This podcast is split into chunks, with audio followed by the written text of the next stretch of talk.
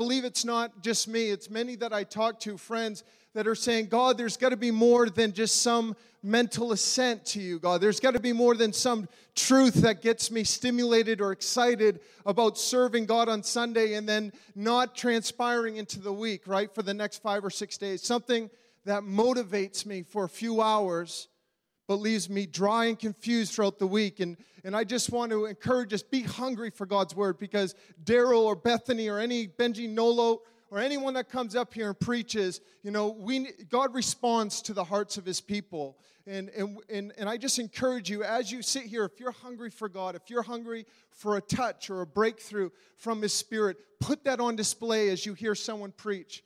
I encourage you, God will respond to your heart. That's what he's in the business of. We're going to be talking about that here today out of Second Chronicles chapter 20. We're going to get right into it.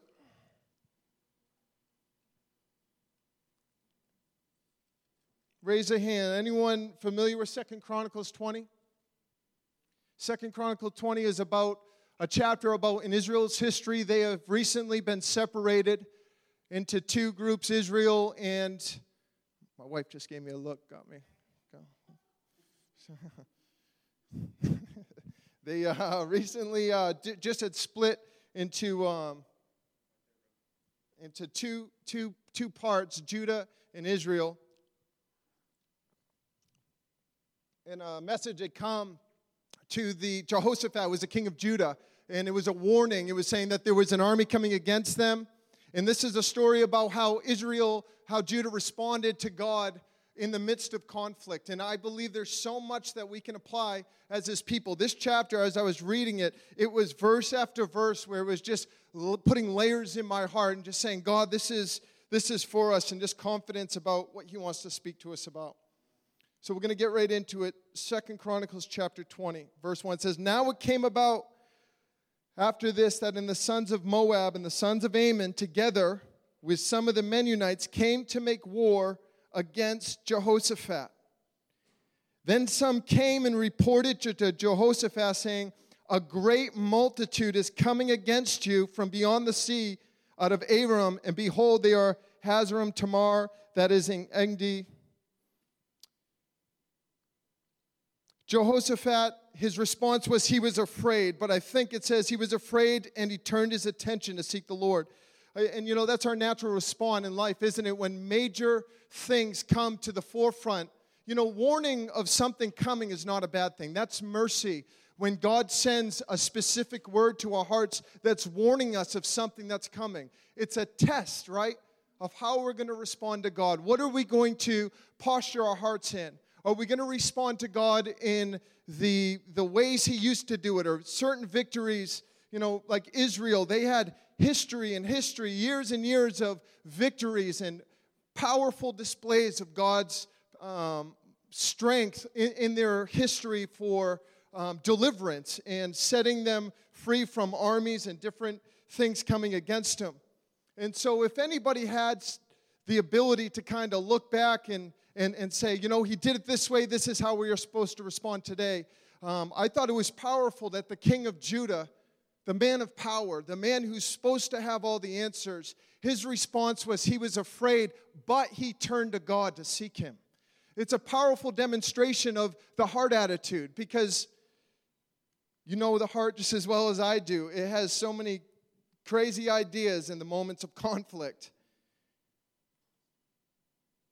Said he turned his attention to seek the Lord and proclaimed a fast throughout all Judah. So Judah gathered together to seek help from the Lord. They even came from the cities of Judah to seek the Lord. Then Jehoshaphat stood in the assembly of Judah and Jerusalem in the house of the Lord before the new court, and he said, O Lord, the God of our fathers, are you not God in heaven? Are you not the ruler of the kingdoms of the nations? Power and might are in your hands so that no one can stand against you. He started to recall who God was, who he knew from his personal history from God. He started to bring up and stir faith God, are you not the one who's all powerful?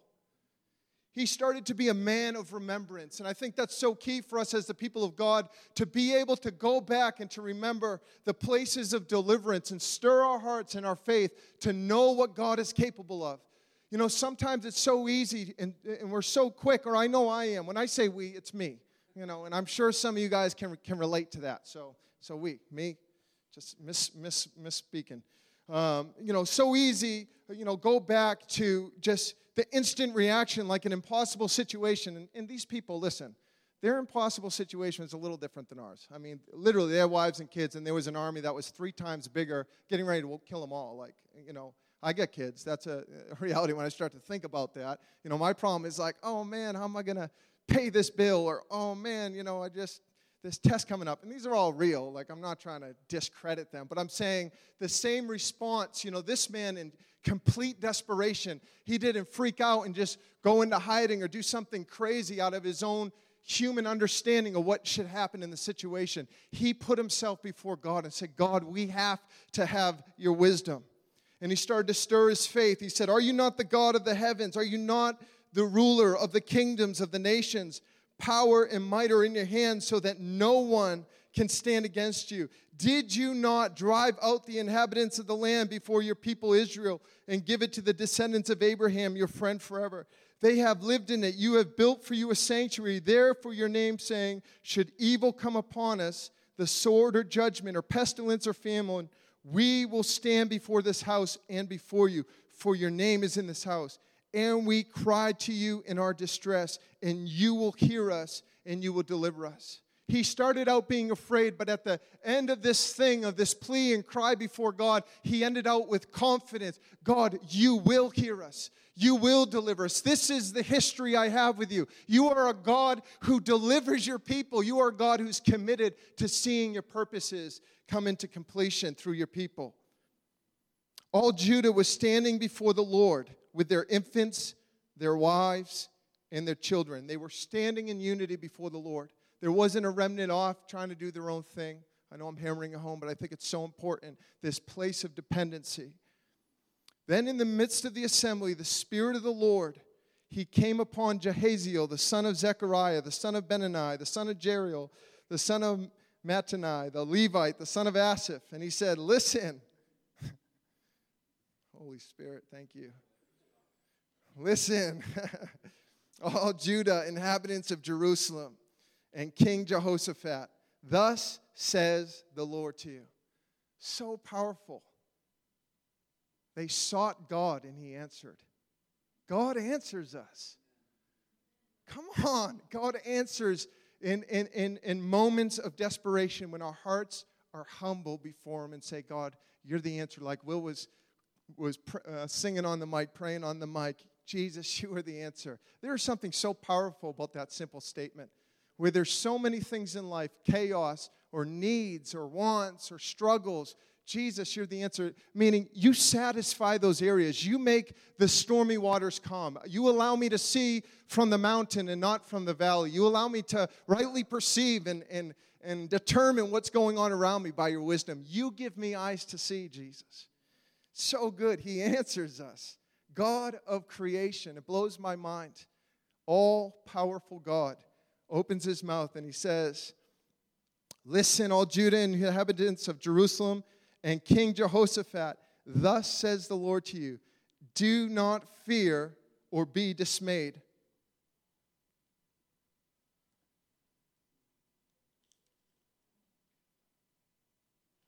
Halfway through my notes. We good?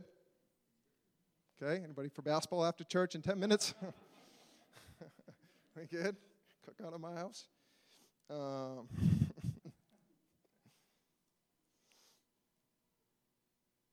you know, it's powerful. He says, "Do not fear," as a response to Jehoshaphat's heart. You know, he was. It said he was afraid when he heard the news. Rightly so. Rightly so. It said he was afraid, and I and I and I thought it was powerful because it reminded me of a scripture in First in, in Philippians chapter one, and, and it said Paul was saying, um, uh, uh, what does he say? Oh, yeah, our confidence, this is a powerful, powerful verse. Our confidence is a, um, our confidence in, in God is a sign to the enemy's end. Literally, when we stand, when all hell is breaking loose around us, our confidence before God and our dependency in the face of what's like Marlene preached last week, there's fact and then there's truth. The fact is chaos is happening. The fact is is all things are bearing down on me and I don't see a way out. But the truth is is God is a God of kindness and a God of commitment to the heart of his people.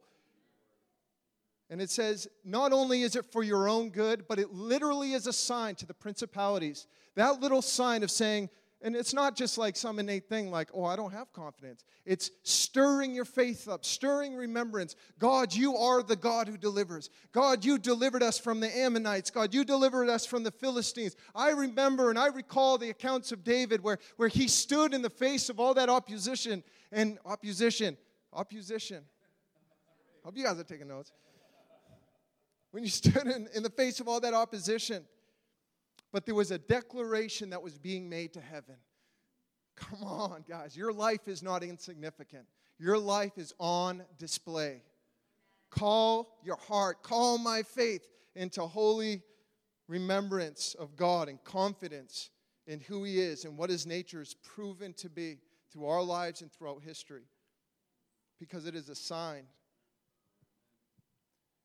Tomorrow, go down against them Behold, they will come up to the ascent of Ziz, and they will find them at the end of the valley in front of the wilderness. You need not to fight in the battle. I would have been like, this guy's not a true prophet. Go down there and just stand there. You'll be good. you, guys are good. Don't worry. Go down there, right? I mean, come on. There's, you got kids. I got Elijah, Zoe, and Jeremiah, all under six. I'm like, let's go, guys. Like, that guy, remember him? He usually does say some pretty crazy stuff. The prophet guy, you know, the son of those three people. Let's go down there. We're good.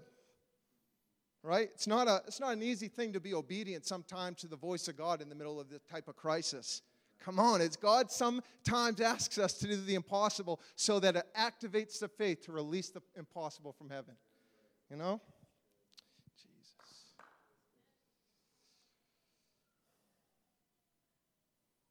You don't need to fight this battle. You need to have faith to believe God, good news in the midst of hardship. Yeah, sometimes God's instruction, like I said, goes against our wisdom, right?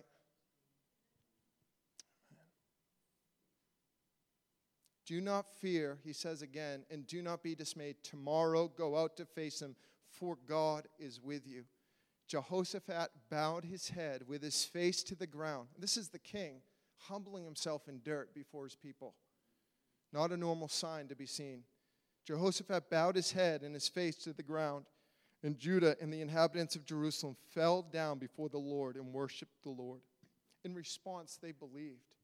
That heart of faith was there. The test was proven right. Their heart was God's.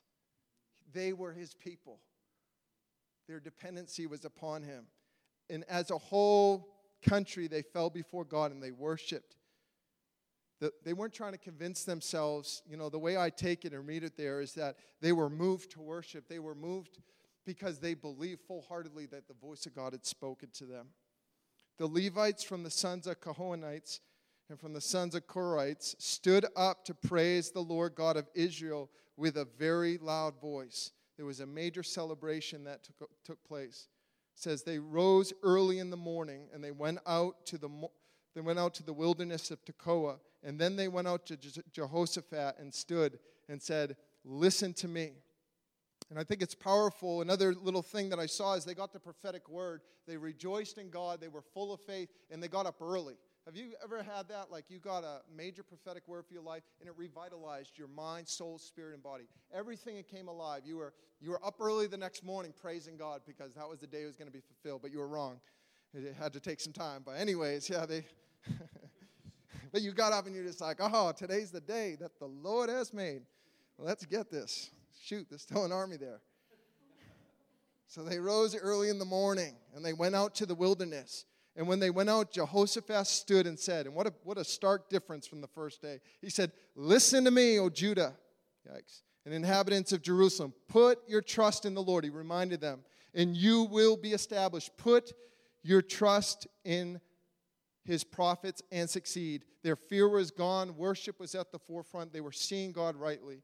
When he had consulted with the people, he appointed those who sang to the Lord and those who praised him in holy attire. And they went out before the army and said, Give thanks to the Lord, for his loving kindness is everlasting. Just a powerful image. I mean, foolishness in the eyes of man. They went out to worship in the face of swords.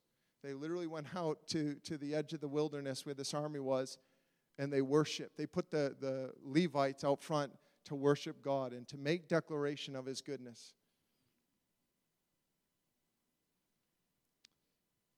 When they began singing and praising, the Lord set ambushes against the sons of Ammon and Moab. Uh, one little point that I'm being reminded of Ammon and Moab, these were people that were in the promised land when they first came in, and they didn't deal with them then, right? So, these, if you go back to his prayer, he says, you know, these people in, in Ammon and Moab, they were, they were when we first came in and they were never dealt with. And this is like our hearts, things that, that creep in and that we justify or push back, or roots of bitterness, or, or, or judgments against somebody, or, or certain things that lay root that we don't allow God to fully deal with, but we just kind of cover it over because we feel justified. We give the big thing that's come to my mind is probably because it's going to deal with most of, most of us is offense, right? Somebody, somebody out there that's done something to you at some point because it's it's life, right? And, and sometimes, if we don't deal with those things, they get covered over and covered over, and they're like a seed. And eventually, they, the time goes by and you forget about the initial offense, but something starts growing there that you don't remember even what the root cause of it was. Until there's this full, full-blown tree and there's this full-blown fruit and uh, reactions are popping out in the midst of anger that you don't even know why you're acting that way. And there's these things that are coming out that you don't know where they started from. And I believe right now, I just feel like the Holy Spirit saying that is touching some hearts. That's touching my heart.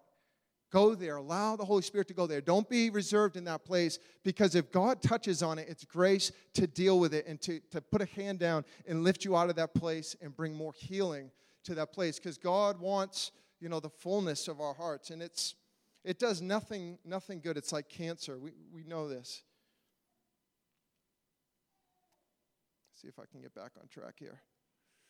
Give thanks to the Lord, it says, for his loving kindness is everlasting. When they began singing and praising, the Lord set ambushes against the sons of Ammon and Moab in Mount Seir, who had come against Judah. So they were routed. For the sons of Ammon and Moab rose up against the inhabitants of Mount Seir, destroying them completely. And when they had finished with the inhabitants of Seir, they helped destroy one another.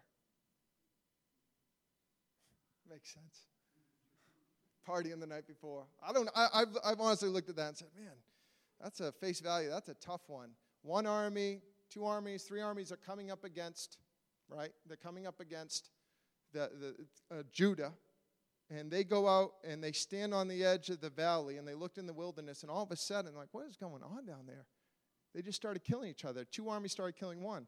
The craziest thing, though, is when those two armies killed that one, they just started killing each other. And then even God just topped it off by saying not one was left. So what basically means is, like, picture it, me and Daryl, last two guys in the fight, we don't know why we're fighting. Weren't we supposed to be doing something else? Kill each other at the same exact time, we fall over. Not one person survived. God is God of the impossible. What seems like something that can't shift in your life, right? Like what seems like a, a wall to your prophetic des- destiny over your life, God's spoken something and you say, God, when is this going to come to pass? This is impossible, like Sarah and, and, Abraham. This is impossible. God, how the heck? I'm 99 years old. How am I going to have a baby? This is crazy. Whatever the promise is, whatever the resistance is in your life, whatever the hardship is that's real and alive and huge and immovable, God's saying, I'm the God of the impossible here. That's what He's saying to me. And they help destroy one another. Not a not a good story, history book. History, a moment in history where God intervened and people just start killing each other. When, when Judah came out to the lookout, to a high place in the wilderness, I love that. In the place of worship and praise, they found a high place. All of a sudden, in that place, they got perspective to see something. They looked toward the multitude, and behold, there was corpses lying everywhere. and not one person had escaped.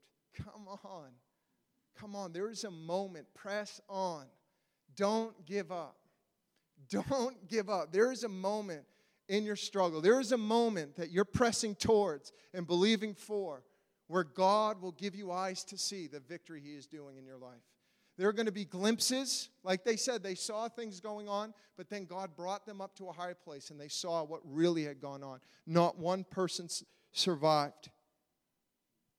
Then Jehoshaphat and his people came to take their spoil. They found so much among them, including goods, garments, and valuable things. All the spoils which they took for themselves, more than they could carry. Actually, it took three days taking the spoils because there was so much for them to carry. All because they responded rightly. Let's think one 24 hour period before. Breakthrough seemed like the furthest thing from their lives. It seemed like it was so distant and far off for them. Further than it had ever been. 48 hours before, there had been no report, no warning. Every four hours before, there was a report, there was terror. People thought their children were going to die. They thought they were going to die. And a voice came and said that God was on their side. Don't give up at the end. What, it, what feels like the end of the rope, and this is, I know a lot of you have experienced it too in your life, like I have, is that usually at the darkest day is right when that door opens and, and God ushers into a new season for your life. And you know what? There's promises of God for your day, for your life that are true. You know, but one promise is is one thing that's not promised is that you're not going to face hardship.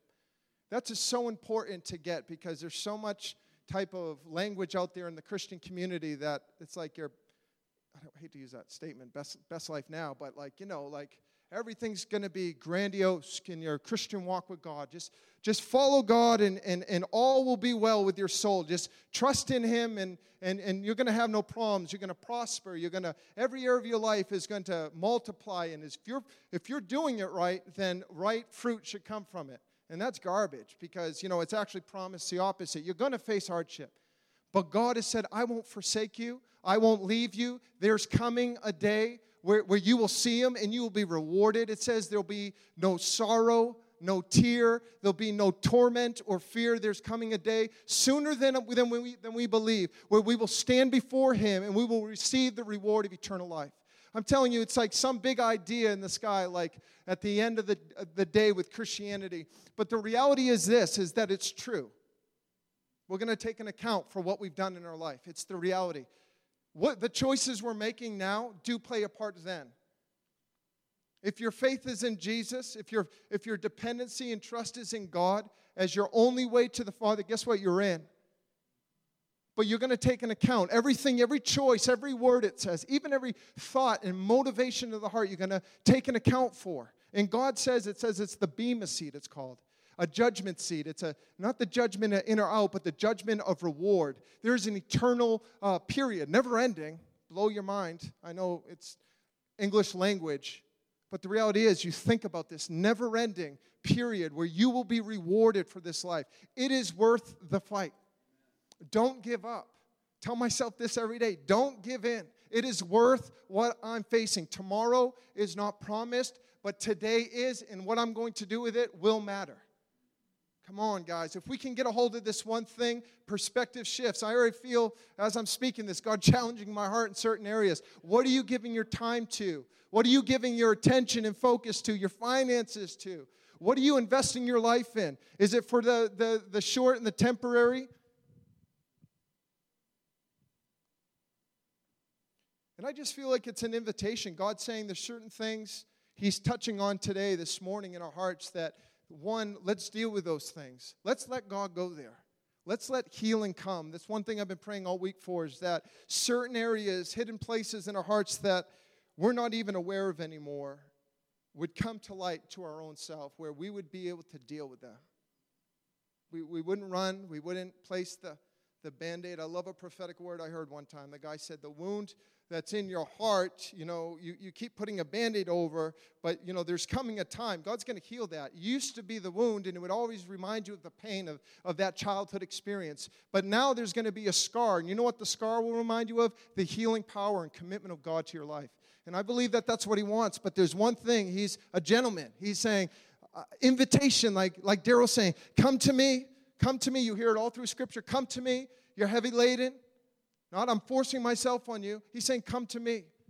Like them, faith arise out of their hearts. God, we need you. It's not a bad place. It's actually the place He's trying to direct our hearts to on a consistent basis. Whether we're in want or whether we're in need or whether we're in plenty, it doesn't matter. We have a dependency and a place in our heart where we're saying, God, you are what we need. God, ultimately, you are our heart's cry. You are the answer uh, in our day. Like I was saying earlier, the information age, it's not going to do anymore. I, I'm, I, am fully convinced in my heart where, where, where, our generation is seeing and the degradation in moral values in our country and in the world, we are not going to see what we want to see by a good popular message that doesn't challenge anybody or a self help message that, that, no, that shouldn't be coming from the pulpits anymore. I believe that God is raising up men and women, voices in the earth that are going to challenge the hearts of men. And you know what? There will. There'll be a dividing, a wheat and chaff. There will be the sons and daughters rising up in demonstration and power. You are one of them. You are not called just to, to futility and just giving. I'm not called to just giving my life to so many futile things and chasing the American dream. We are called to demonstrate the heart of God to a broken world. Guys, we need to allow our hearts to be revolution by this thing. For real, it's not a game, it's not a good idea or a concept, it's not a story in a book. It's God pleading with earth, saying, Sons and daughters, arise. Now it's no more games. Come on, put them down. Now is the time. Now is the time. Now is the time. This is not a Sunday message. This is tomorrow and Wednesday and, and every other day. I need to remind myself I'm going to see him face to face. His eyes are going to be burning with fire. It's worth it. It's worth it. I will see him, my maker. He will say to me, I'm pleased. Welcome. Come on. It's okay we can get excited. You know what? He's coming on a horse too. Crazy. He's going to part the skies. Come on. We say it because you know what? It goes against just the, the, the ideas, the, the, the rational thinking of man. God is coming back for a ready people. Are we going to be ready for them? Is this, this message going to be one of the many that are replayed before you? when the excuses arise because you know what there's only going to be one moment of regret when we see him and we see like leonard ravenhill says all the riches all the riches in god all the accessible riches in god that we could have partaked in in our walk and we just gave ourselves to so many other things that we had an invitation into the heart of god he was looking for partners. It says his eyes were searching to and fro in the earth to, to make himself known through them to the earth. There's so many people, little girls getting ravished, things that we don't even comprehend. And we're silent because we, we want to we wanna appease and we don't want to offend or step on the toes. He said he, it's, the, the message was mercy that he sent a warning to them. That guy wasn't like, shoot, I don't want to get anybody upset, so I'm not going to tell him. He said, There's something coming. There's a judgment coming. There's something coming. Are you ready? Be ready. Be ready. Same with us. There's something coming. I'm not the only, it doesn't take a prophet to, to say it. There's a, there's a trajectory that's taking place in our day. And there's only one thing, in my opinion, that's going to change that trajectory. It's not going to be good teaching from the pulpit, it's going to be radical demonstrations of the love of God in the earth on the day to day basis. It's going to be hearts representing Jesus rightly and people coming into a saving knowledge of the gospel because of what they see in your life when you go to work, when you go to school. Right? One chance to see it. This is a, this is a good message. I know I get intense, but this is invitation. This is God saying, you know, Jehoshaphat, I love it. At the end of Second Chronicles 20, you guys can read it. He says, you know, in, in all his days, he, he uh, what does it say? that he walked upright in the sight of God and he didn't depart from it. But that's not true. Through his life, he was riddled with bad choices. But, but God sees us so different. Come on. He walked upright. There was a bent in his heart, there was a lean, there was a struggle, constantly trying tear him down. But there was a lean saying, God, you are my dependency. You see it. I mean, we, we can see a thousand kings throughout the Bible. Maybe not that many, but a lot of kings throughout the Bible. That they would not get down on their faces before God, especially in front of their people, a sign of weakness. Get in the dirt before God and say, We have to pray and fast. I don't have the answer. The one that could say one single word and that messenger who brought him that bad news was going to be killed because he brought him bad news and it got him upset for the day. But there's something, guys, that, that God's looking to cultivate us in, in. You know, I don't want to beat a dead horse, but I want to respond to God, right? Man, we can get good information all day long, but it's, it, it's garbage if it's not applied. Rubbish. You know what Paul said when he was talking about all his credentials to the Philippians? He, all his credentials, he said, You know, I was a Hebrew of Hebrews, according to the law, I was faultless. You know what that means? He didn't sin according to all the requirements and rules of the law. That's what Paul said out of his mouth. According to the law, I was blameless. But I consider it rubbish compared to knowing Jesus, this saving knowledge. All these credentials, all these good ideas are good, fancy ways and and props. And I'm all for props, I'm all for cool messages, but if it's not moving the heart of people like myself to something, what's it for? So we could build a church? So I can wait? I, I, I left a cookout to come here. I'd rather do that, seriously, than sit and just hear another good message that I'm not going to do anything with. It's about you, it's about me, and what our responses to God are. Daryl, can you get up there? I know that was quick, but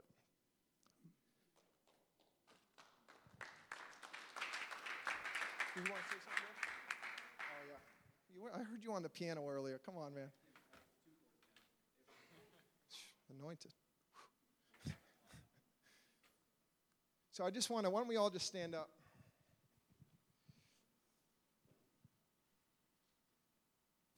And uh, if, if on some level, just take a minute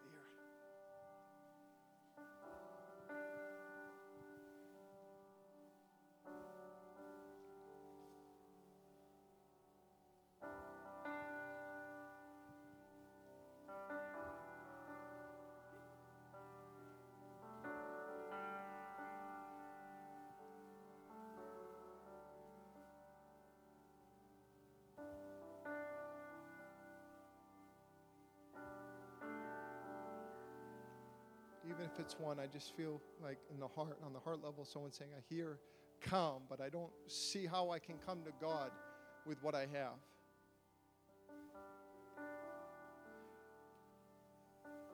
God is so opposite of being unapproachable. He, he literally gave everything that he had so he could be approached.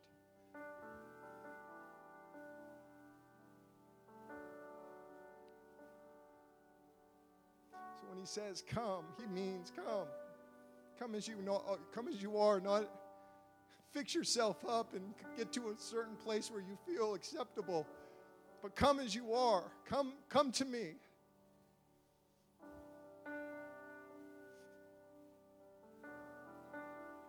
He wants you. He wants you as you are. He wants you in all your weakness, all your bondage and brokenness or whatever. He wants us. Holy Spirit, I just ask you would settle on our hearts. And every uh, wrongful thought or idea about you that is hindering us from receiving today, I just pray for a moment of grace.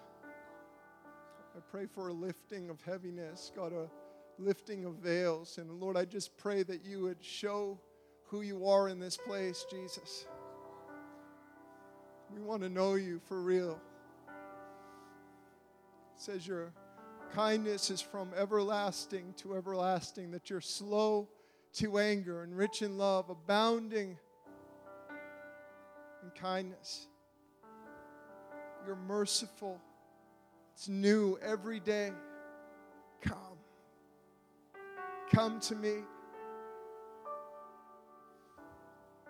I have not forgotten you.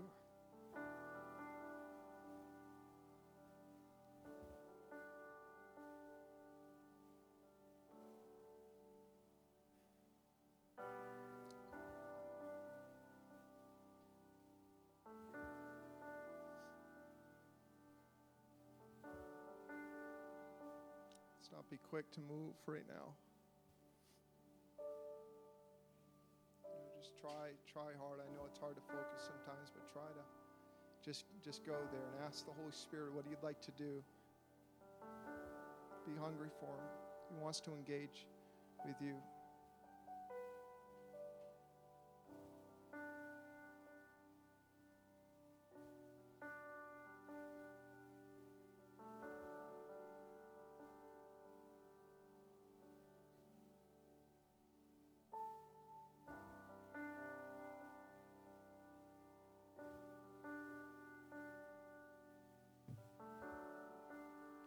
Hearing him say over and over and over again, I want you. I want you. I want you. I want you.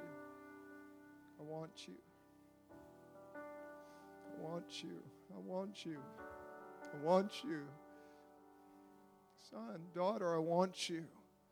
Come to me.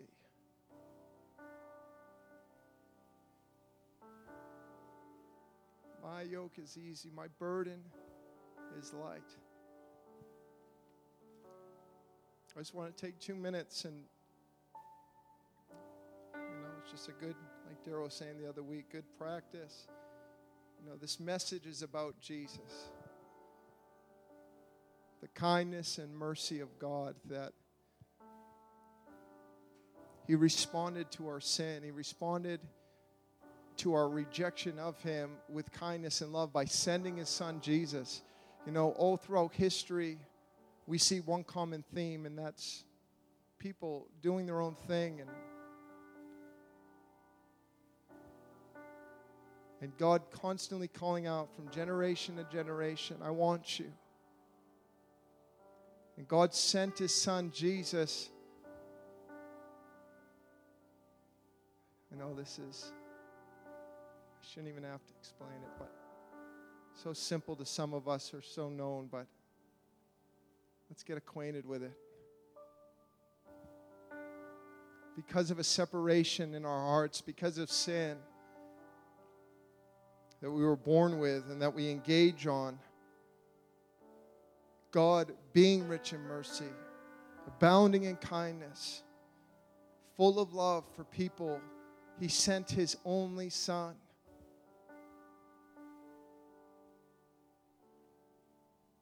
And his son came and walked a faultless life on earth, and he gave everything. He stepped down from his throne in heaven and he gave his life willingly on a cross as a blameless sacrifice to pay the penalty for our sins, to pay the consequence of our own transgressions, our own actions.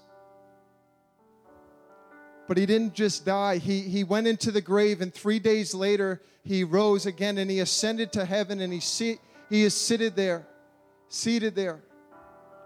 And it says there's a day coming where he's coming back for his bride, his people.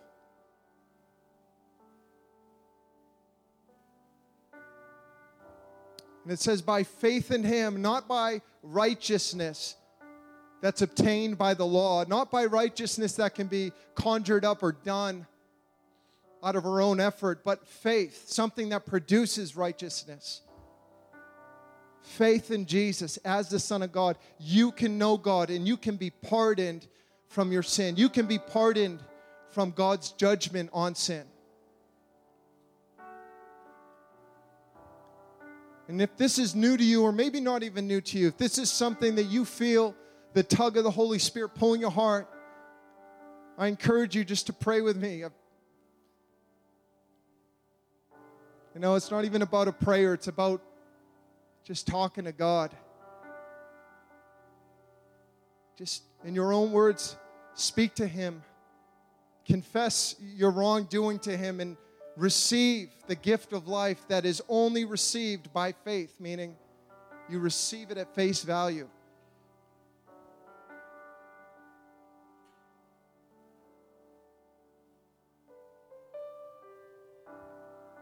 And then, secondly, I just want to take a couple minutes here.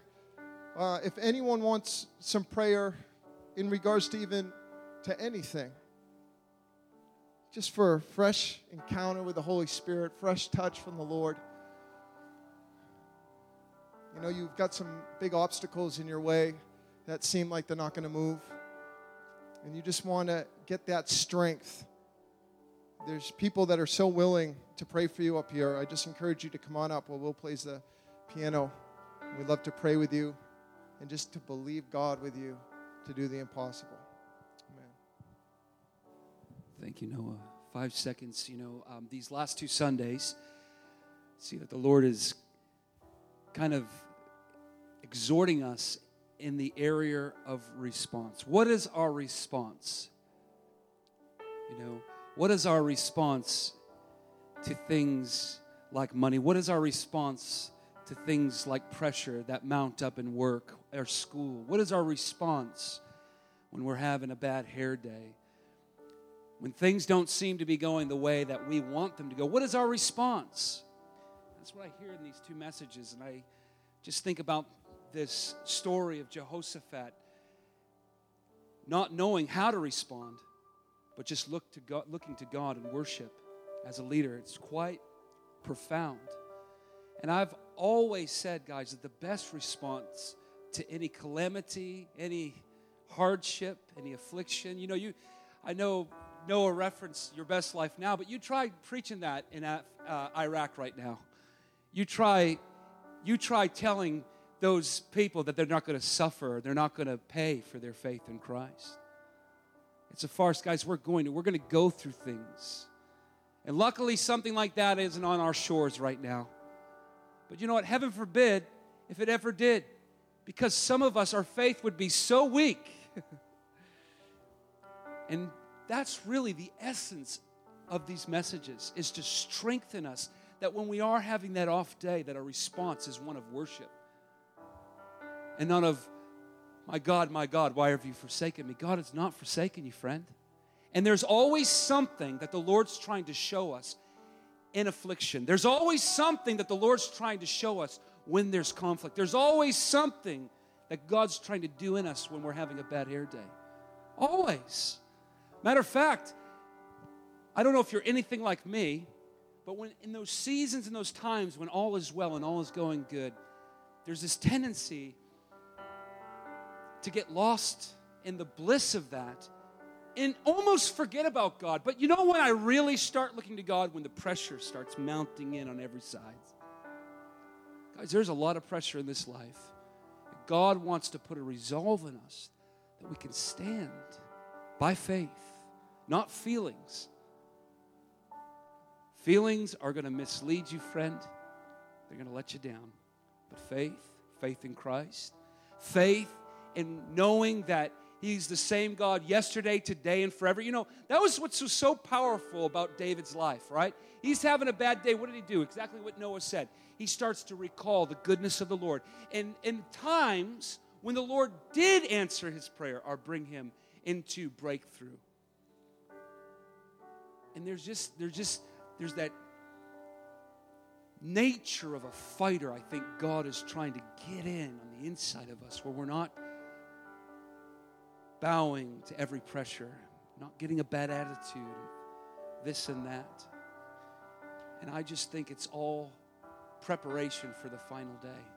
That may seem like a very drastic statement, but I really do feel it's it's all to get us to rely on faith and not on feelings because God, the Bible says that he'll have to shorten the day because the intensity of what we'll face will be so drastic that even the most elect, even the most strong, will become weak.